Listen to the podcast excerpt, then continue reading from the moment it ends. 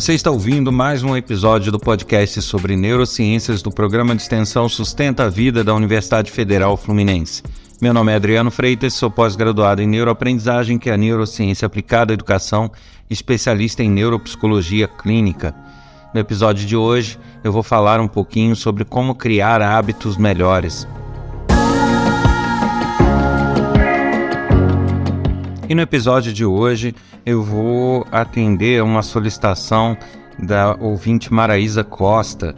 Ela enviou mensagem com algumas sugestões de temas e alguns desses temas serão tratados aqui nesse podcast. Então, por conta disso, Maraísa, eu te agradeço e em breve você receberá uma mensagem para que possamos providenciar o envio aí do seu presente. Com relação à criação de novos hábitos, eu tenho uma boa e uma má notícia. A boa é que é perfeitamente possível e viável. Nosso cérebro ele se molda às novas situações e principalmente aos novos hábitos, né? Ele é bem sujeito a criar hábitos, ou seja, ele não é uma coisa eh, para a qual ele é resistente. Muito pelo contrário, o nosso cérebro gosta de ter hábitos e gosta de repetir atitudes dentro de um certo padrão. Porém, a má notícia é que não existe fórmula mágica. Ah, como criar bons hábitos? E aí a gente passa uma receitinha de bolo para que a pessoa tenha bons hábitos. Isso, infelizmente, não existe. O que, o que existe são essas coisas que eu venho tratando no, no correr dos vários episódios de podcast que nós já temos que são hábitos interessantes para a organização no trabalho, ou hábitos para se adquirir uma memória de forma mais eficaz. Então, existe algumas dicas que você pode incorporar no seu dia a dia e transformá-las em hábitos para daí ter uma, uma habilidade melhor em determinado segmento. Porém, a criação de hábitos saudáveis, vamos dizer assim, não é uma receita de bolo. Né? O, o, o, hábito nada mais é do que a necessidade que o nosso cérebro tem de buscar uma forma fácil e rápida de resolver determinada situação ou fazer alguma coisa, de forma a economizar energia. Basicamente é isso. Então, eu já tratei sobre eh, isso num outro episódio. O nosso cérebro ele tem que a todo instante economizar energia. Né? Ele é, um, é uma máquina que ele bebe muito combustível. Ele consome muito combustível, né? que seria gordura, açúcares, é, oxigênio. Então, se ele fica o tempo todo trabalhando em todos os processamentos para fazer tudo, ele realmente a gente passa a não ter que fazer outra coisa na vida a não ser comer. Então, para evitar esse alto consumo energético, principalmente de açúcares, ele adota dispositivos que o permitem é, resumir, ou seja, permite é, economizar energia em determinadas situações. E essa economia de energia se reverte justamente numa maior eficiência, porque a gente consegue fazer determinadas coisas sem ter que ficar raciocinando e fazendo inferências sobre aquilo que a gente está fazendo. Então, isso é uma economia de energia, na verdade.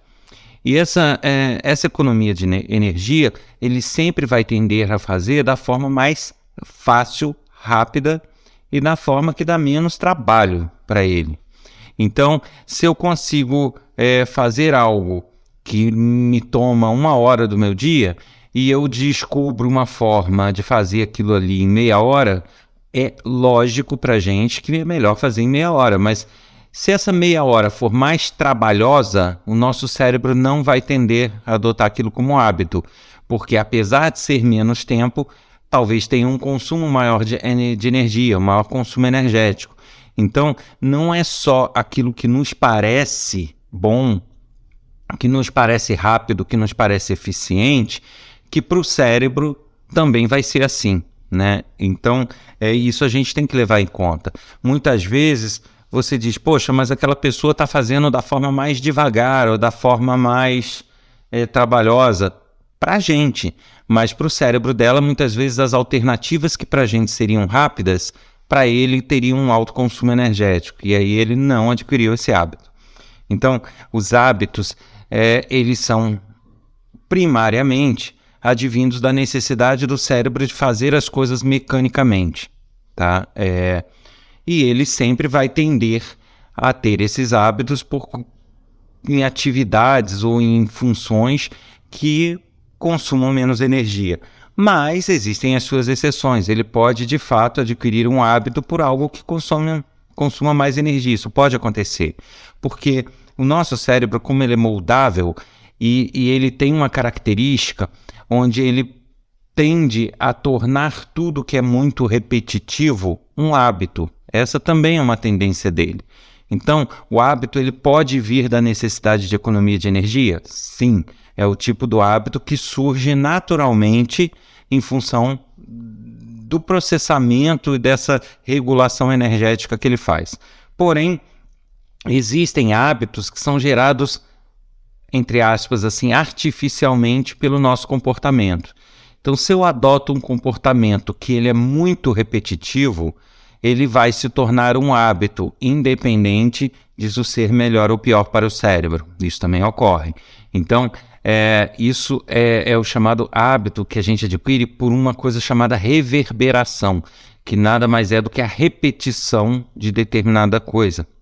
Então, se eu acordo todo dia e tomo, sei lá, um copo de leite puro, e aí no outro dia eu acordo, tomo um copo de leite puro. Aí no outro dia eu acordo, tomo um copo de leite puro. O cérebro vai se moldando a isso, independente disso ser bom ou não para ele. E aí, daqui a um tempo, se eu acordar e não tomar o copo de leite puro, eu vou sentir falta daquilo, né? Aquilo se torna um hábito. Então é bom observar isso. Temos os hábitos que o nosso cérebro cria em virtude da necessidade de economia energética e tem os hábitos que nós criamos no nosso dia a dia, independente de ser bom ou não para o cérebro.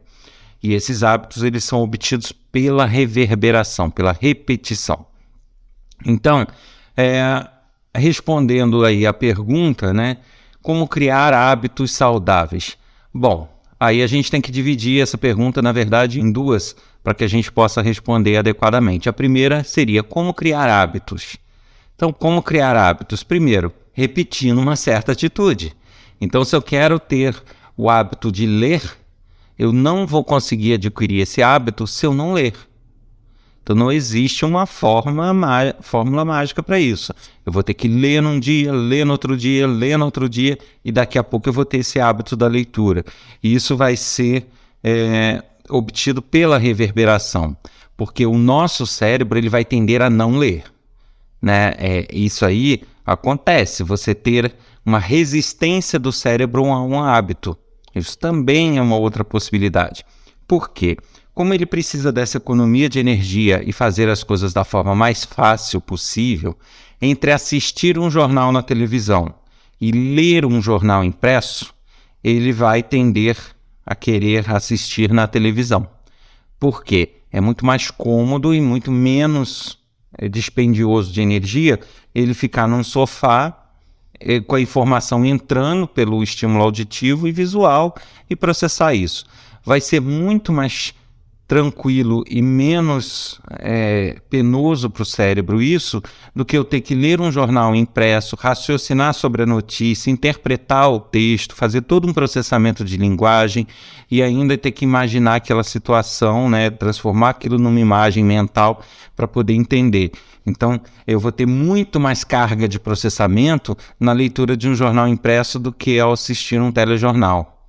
Então, se eu depender do cérebro para adquirir esse hábito, o meu hábito vai ser pelo telejornal. Então, se eu quero adquirir o hábito de ler o jornal impresso, eu vou ter uma briga minha com o cérebro.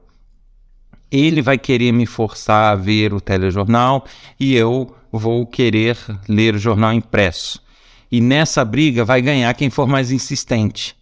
Né? Então, nesse caso, que, que eu teria que fazer? Ler o jornal impresso, ler o jornal impresso, ler o jornal impresso, repetir isso incansavelmente para o cérebro ir se moldando a essa ideia e aí isso se tornar um hábito. É, para que isso aconteça, a melhor dica que eu posso dar é sempre criar hábitos que repitam diversas situações, como por exemplo horário, é, local da leitura. Então, se eu quero adquirir, por exemplo, o hábito de ler jornal impresso, ah, mas eu vou fazer isso todo dia pela manhã quando eu acordar. Então, que seja todo dia pela manhã pela, ao acordar, para que, que isso seja repetido a exaustão e crie esse hábito. Então, se eu um dia ler o jornal de manhã, outro dia depois do almoço, outro dia à noite, eu vou ter mais resistência ainda na criação desse hábito, porque eu não vou ter condições similares, eu não vou ter uma reverberação completa daquela situação. Então, é uma dica que você pode dar é isso. Vai querer criar um hábito, crie condições para que esse hábito se torne algo máximo repetido possível e um número de vezes que for necessário para que isso se transforme num hábito de fato. É, o cérebro ele tem é, uma condição chamada de neuroplasticidade, onde ele vai mudando o seu formato e as suas conexões neurais à medida que nós precisamos aprender coisas novas, fazer coisas novas, habilidades e os hábitos, obviamente. Então, como que funciona a neuroplasticidade? Tudo que é muito utilizado, que é muito repetido, é, as conexões entre os neurônios que são envolvidas com aquela atividade são reforçadas. Então elas vão ficando cada vez mais fortes. Né? Então, se eu leio o jornal diário de manhã, no outro dia leio o jornal diário de manhã, no outro dia leio o jornal diário de manhã e vou me forçando a isso, as conexões nervosas, as conexões entre os neurônios que trabalham nessas atividades, que trabalham nessa atividade que eu estou repetindo, elas vão ficando malhadas, vamos dizer assim, elas vão ficando fortes. E as outras que eu não uso com frequência, que eu vou deixando de usar, ou que eu não vou repetindo, ou que tem usos muito pontuais, elas vão ficando atrofiadas, elas vão ficando mais fracas. E isso é que caracteriza a neuroplasticidade, ele vai se moldando. Então, é, eu vou repetindo aquilo que eu quero tornar um hábito e essas conexões vão ficando cada vez mais fortes. E quanto mais fortes elas ficam, menos penoso é para mim repetir. Até que chega a um ponto que aquilo é feito quase que no automático. Né, porque elas estão fortes, fortalecidas, isso se, se transformou num hábito para o meu, meu cérebro. Perfeito? Então, existem aqueles hábitos que o, o cérebro nos empurra a ter pela uh, comodidade e economia de energia, e aqueles que a gente pode criar com base na reverberação, na repetição. E esses de, rever, de reverberação, de repetição, eles vão é, trabalhar nisso, nessa neuroplasticidade de reforço, onde vai é, tornar mais forte a conexão ou as conexões necessárias para uma atividade, mais fracas aquelas que não são. Uh, então, a dica que se pode dar, como criar um hábito, se é um hábito que você deseja criar, é nada, não tem outro jeito mais fácil do que repetir esse, esse hábito, repetir essa vontade o tempo inteiro até que isso se torne automático. E o cérebro acaba tendo ganhos com isso, né? Porque você diz, ah, mas aí eu vou forçar o cérebro a ter um hábito que muitas vezes não é o natural que ele gostaria. Não, mas ele acaba no final tendo um ganho também. Porque ao adquirir um novo hábito, ele passa a automatizar certas tarefas. Então, se eu tenho o hábito, sei lá, de fazer um trabalho manual de um certo jeito, e eu repito aquilo o tempo todo e faço aquilo o tempo todo, no fim ele não precisa recrutar toda aquela gama de neurônios para raciocinar sobre aquela atividade. Ele já tem aquilo nas memórias, nas memórias de experiência, nas memórias motoras, e ele passa a repetir aquilo de forma impensada. Né? Então, é uma coisa que eu posso até exemplificar aqui. Quando se dirige um carro, muitas pessoas falam: ah, tá, no início eu tenho que ficar pensando que marcha que eu vou usar e que pedal que tem que pisar para poder mudar de marcha, para fazer isso, fazer aquilo. Mas todo mundo que já dirige há um tempo fala que faz no automático, que já não pensa mais sobre as marchas que passa, nem pelo que precisa é, apertar no pedal. Por que isso? Porque isso vai criando um hábito e daqui a pouco o cérebro faz sem ter que ficar raciocinando, fazendo inferências sobre aquilo. Então, por mais que seja um hábito que eu impus a ele, esse hábito ele vai se integrando ao dia a dia do cérebro e no final ele faz um bom uso disso, ou seja, ele deixa de ter aquele consumo energético alto para fazer as coisas de forma motora ou não, mas mais automatizadas e não pensar sobre aquilo. E isso economiza a energia que ele precisa. Então, uma coisa leva a outra. A economia de energia leva ao hábito, ou o hábito acaba levando à economia de energia. Então, são coisas interligadas e que acabam um levando ao outro, tá? Então, criar hábitos, na verdade, é simples, é só repetir algo que você queira fazer da forma mais similar possível, sempre nos mesmos horários, sempre da mesma, da mesma forma, do mesmo jeito. Então, você quer pegar um hábito de leitura, mas uma vez você está lendo no trem, outra vez você está lendo em casa, outra vez você está lendo no banheiro, outra vez você está lendo na, no jardim, e você vai variando isso, uh, você vai até criar o hábito da leitura, porque ler é uma atividade só, mas o contexto da leitura vai fazer com que cada, cada forma de ler tenha suas características diferentes e ele demore mais a pegar esse hábito. É diferente de você adotar uma situação. Não, eu vou para o jardim, vou sentar no banco ou na praça, no meu horário de almoço e vou tirar meia hora para ler. Todo dia, naquele mesmo banco, naquela mesma praça e, e lendo. E isso vai ser um facilitador na criação do hábito, porque você tem todo um contexto que traz essa reverberação e essa sensação de repetição para reforçar as cadeias de conexão nervosa. Agora, a segunda parte da pergunta seria como criar bons hábitos. Como criar hábitos a gente já falou, mas e os bons hábitos? Aí, realmente, como eu já falei, não é uma fórmula mágica. Né? Aí, o saber o que são bons hábitos e o que não são bons hábitos, aí entra o nosso bom senso e realmente ter que escolher aquilo que nos vai beneficiar tanto na saúde, quanto na memória, quanto nas nossas atitudes. E, e aí realmente não tem fórmula mágica. Isso vai depender do contexto, de, da pessoa, né? Para quem são esses hábitos e, e em que contexto ela vive. Porque uma coisa que às vezes é boa e é benéfica para uma pessoa, nem sempre é para outra. Né? Existem hábitos que são muito bacanas para todos, a gente sabe disso mas existem hábitos que são muito pessoais. Então, é, você não tem como criar uma fórmula para dizer o que, que é um bom hábito ou não. É a pessoa que tem que parar, raciocinar, ver os objetivos de vida que ela tem e o que, que ela considera como bons hábitos dentro daqueles objetivos que ela tem. E a partir disso, ela cria uma rotina diária de realizar aquelas atividades e de é, promover aquelas ações para que possa realmente ter é, o alcance dos objetivos que ela quer, certo? Então eu vejo por aí muitos é, os chamados coaches, né? Nenhuma crítica pessoal a eles, mas é, muitas vezes se tenta impor hábitos como se todos os hábitos que eles ensinam fossem bons para todas as pessoas e nem sempre é assim. Né? Por mais que ideologicamente ou filosoficamente determinada atitude seja bom para uma ou mais pessoas, não significa que sejam para todas. Não porque o resultado não seja bom. O resultado pode ser bom, mas a forma de se chegar àquele resultado ou a forma de se comportar para obter aquilo nem sempre isso é agradável para todo mundo. Então, muitas vezes se tenta impor exercícios ou formulazinhas como se aquilo fosse resolver o problema de todo mundo. E nem sempre. Eu, às vezes, tenho um, um, jeito de resolver um problema que pode ser muito diferente de outra pessoa para resolver o mesmo problema. E ambos podem ter resultados muito bons.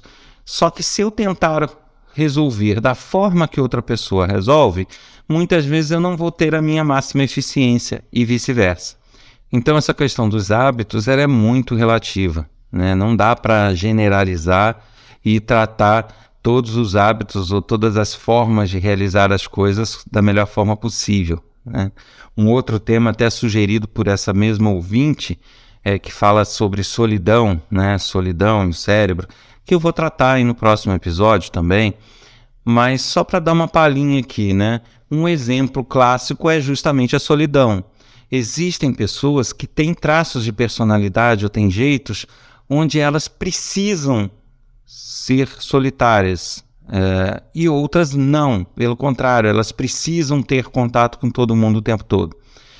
E essas pessoas que precisam ser solitárias, elas vão se sentir mal se elas ficarem o tempo todo ter grudado em alguém. Ela precisa ter momentos onde ela vai ter a leitura dela, onde ela vai ter uh, ou a diversão dela, ou, ou que ela fique quieta num canto. Isso vai ser a necessidade de algumas pessoas. Já de outras pessoas, isso faria mal. Isso faria a pessoa se sentir mal e sozinha. Então, são traços de personalidades que você muitas vezes não tem como modificar com um exercício. É, isso é um exemplo clássico, eu vou discutir no próximo episódio, mas é um exemplo clássico de que um hábito ele não pode ser igual para todo mundo. Né? Um bom hábito não quer dizer que ele seja bom para todos, por mais que pareça. Então, se eu tentar pegar uma pessoa com esses traços de personalidade que precisam de momentos próprios e colocar ela o tempo todo tendo que falar com pessoas, tendo que se justificar a pessoas, tendo que lidar com pessoas, ela vai chegar a um ponto que ela não vai aguentar. Ela vai, ela não vai se sentir bem. Ela precisa ter momentos no canto dela, fazendo as atividades, as leituras, fazendo o que ela acha bom. Da mesma forma, outras pessoas elas vão ter a necessidade de sair correndo atrás das pessoas e ficar o tempo todo em companhia de alguém, que senão elas vão se sentir mal também. Então, como que eu chego para uma pessoa e digo que é um bom hábito se manter sempre próximo às pessoas que ela gosta, ou próximo aos familiares? Isso pode ser muito bom para uma parte, mas para outra vai ser muito ruim. Da mesma forma que eu não posso chegar e criar, olha, é legal a pessoa ter o hábito de se isolar uma hora por dia ou duas horas por dia para ter o momento dela. Isso vai ser maravilhoso para um grupo de pessoas, mas vai ser péssimo para outro grupo de pessoas. Então eu não posso adotar isso como uma fórmulazinha mágica, né, como alguns coaches fazem, e passar isso como sendo uma regra como sendo um hábito interessante que todos tenham que ter. Não, de forma alguma. Né? Uh, um outro exemplo clássico também que eu já falei sobre isso. É, e aí tem uma parcela de culpa até dos próprios médicos, que eu escuto falando, alguns deles, talvez por não se atualizar, ou não sei o que acontece, é, insistem naquela velha regra: todo mundo tem que dormir no mínimo oito horas por dia. Não, não, não mesmo. Porque pode não ser a maioria, mas existem pessoas que são classificadas como pequenos dormidores, onde para elas dormir mais do que seis horas por dia é péssimo. Então, se eu tento adotar esse hábito de dormir sempre de tal hora a tal hora, completando essas oito horas, Cara, vai, se a pessoa for uma pequena dormidora, ela vai achar que tem insônia, vai começar a tomar remédio para dormir, vai piorando a situação, porque não faz parte dela dormir essas oito horas. E existem esses casos. Então, é, é, muito complicado em todos os aspectos, tanto de saúde, como de alimentação, como de é, costumes, você impor uma regra geral a pessoas que têm suas particularidades. Né? Então eu não posso impor para uma pessoa que é pequena dormidor que ela tem que dormir oito horas ou mais, ela vai se sentir péssima. Da mesma forma, eu não posso pegar uma pessoa que é grande dormidora, que é a maioria né, da nossa população, e falar que ela tem que dormir seis para ter maior eficiência, sobrar tempo. Ela vai se sentir mal. Então é o tipo do hábito que vai ter que ser condicionado de pessoa a pessoa. Perfeito? Então é mais ou menos isso daí. Em resumo dessa história, é esse: é que a gente pode ter hábitos que vão sendo gerados com o passar do tempo com base no nosso cérebro e das necessidades energéticas, de economia e de abreviações. E eu tenho os hábitos em que eu posso forçar que meu cérebro tenha a partir de uma repetição, de uma reverberação de ações. Então, isso resume quase tudo. Da mesma forma que essa repetição ela não deve seguir fórmulas nem regras específicas para todo mundo, né? Algumas formas de resolver certa situação são muito boas para um e são muito ruins para outro. Né? Ah, então, isso tudo tem que ser levado em consideração na hora de trabalhar os hábitos. Agora, o que seriam é, fórmulas ou jeitos para ajudar em certas atividades?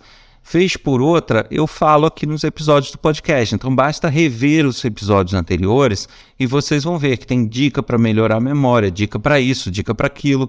Agora, repito, não significa que todos se sintam bem conseguindo fazer essas dicas. né? Porque isso é uma, uma dica genérica. Cada um tem que adequar ou adaptar as dicas que recebem ou as coisas que leem ao dia a dia dela, né? O que que faz bem de fato a ela ou não, né? Muitas vezes, por exemplo, é, tem hábitos que realmente a pessoa só percebe que é legal ou que faz bem depois de tê-los. Então, é, ah, o hábito da leitura é bom, de fato. Eu não vejo nenhuma coisa negativa. Só que é o tipo da coisa. A pessoa até que adquire o hábito, ela não vai gostar muito. Então ela vai ter que insistir, criar o hábito e aí avaliar se isso foi bom para ela. E isso acontece, né? Algumas vezes você no correr do processo de criar esses hábitos, você já consegue ir identificando o que te faz bem ou não, como é o caso daquilo que eu falei da solidão. Né? Algumas pessoas já não se sentem bem logo de cara ao serem expostas o tempo todo ao convívio. Outras já não se sentem bem de cara ao ser expostas à solidão né, é, diariamente. Então é uma coisa que você percebe logo no início. Agora, outras você só vai ter condição de avaliar depois do hábito implantado, né? Que é o caso, por exemplo, da leitura. Você lê, lê, lê. No início, a maioria das pessoas não gosta justamente porque gera um esforço enorme para o nosso cérebro a leitura. Né? É, ele tem que recrutar muitas áreas, muitos tecidos nervosos, muitos neurônios. Então, isso para ele é muito trabalhoso e gera resistência. Porém, depois de um tempo, depois que isso fica automatizado, vira um hábito, isso para a grande maioria das pessoas só traz benefícios, mas é o tipo do hábito que você não consegue avaliar no início, porque para todo mundo vai fazer mal, você consegue avaliar depois. Então, é, o ser humano, como eu sempre falo, não é matemático, ele é muito peculiar, então é, é necessário que cada um consiga parar e avaliar. Peraí, isso não está me fazendo bem, porque é um hábito que eu ainda não alcancei, eu não consigo fazer isso no automático, está sendo chato. Ou então, não, isso para mim não está me fazendo bem porque está me trazendo angústia, está me trazendo tristeza, está me trazendo aflição. Então, é uma, uma resistência que aí não é só uma questão de adquirir o hábito, é de realmente não fazer parte da personalidade da pessoa. Então isso tudo tem que ser muito avaliado, né? Algumas pessoas podem precisar de um apoio profissional para poder chegar a isso a, a, essas conclusões, outras não, sozinhas, elas parando, vão ajustando o dia delas, o dia a dia delas, as, os hábitos dela e, e vão conseguindo chegar a, aos melhores resultados.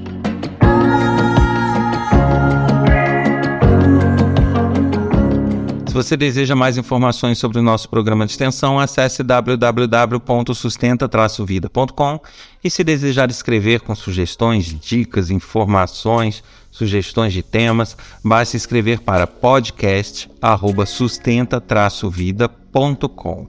Informando que a nossa promoção aí dos presentes para quem sugerir temas já foi fechado, infelizmente. A gente não pode manter essa situação por muito tempo. Então, à medida agora que eu for tratando dos temas, as pessoas vão recebendo é, mensagens sobre a retirada do presente.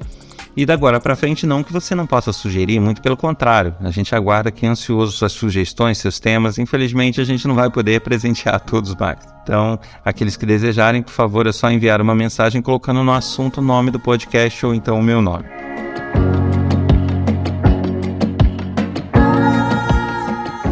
Você ouviu mais um episódio do podcast sobre neurociências do programa de extensão Sustenta a Vida da Universidade Federal Fluminense. Meu nome é Adriano Freitas, sou pós-graduado em neuroaprendizagem, que é neurociência aplicada à educação, especialista em neuropsicologia clínica. A gente se encontra no próximo episódio para falar um pouquinho sobre a solidão.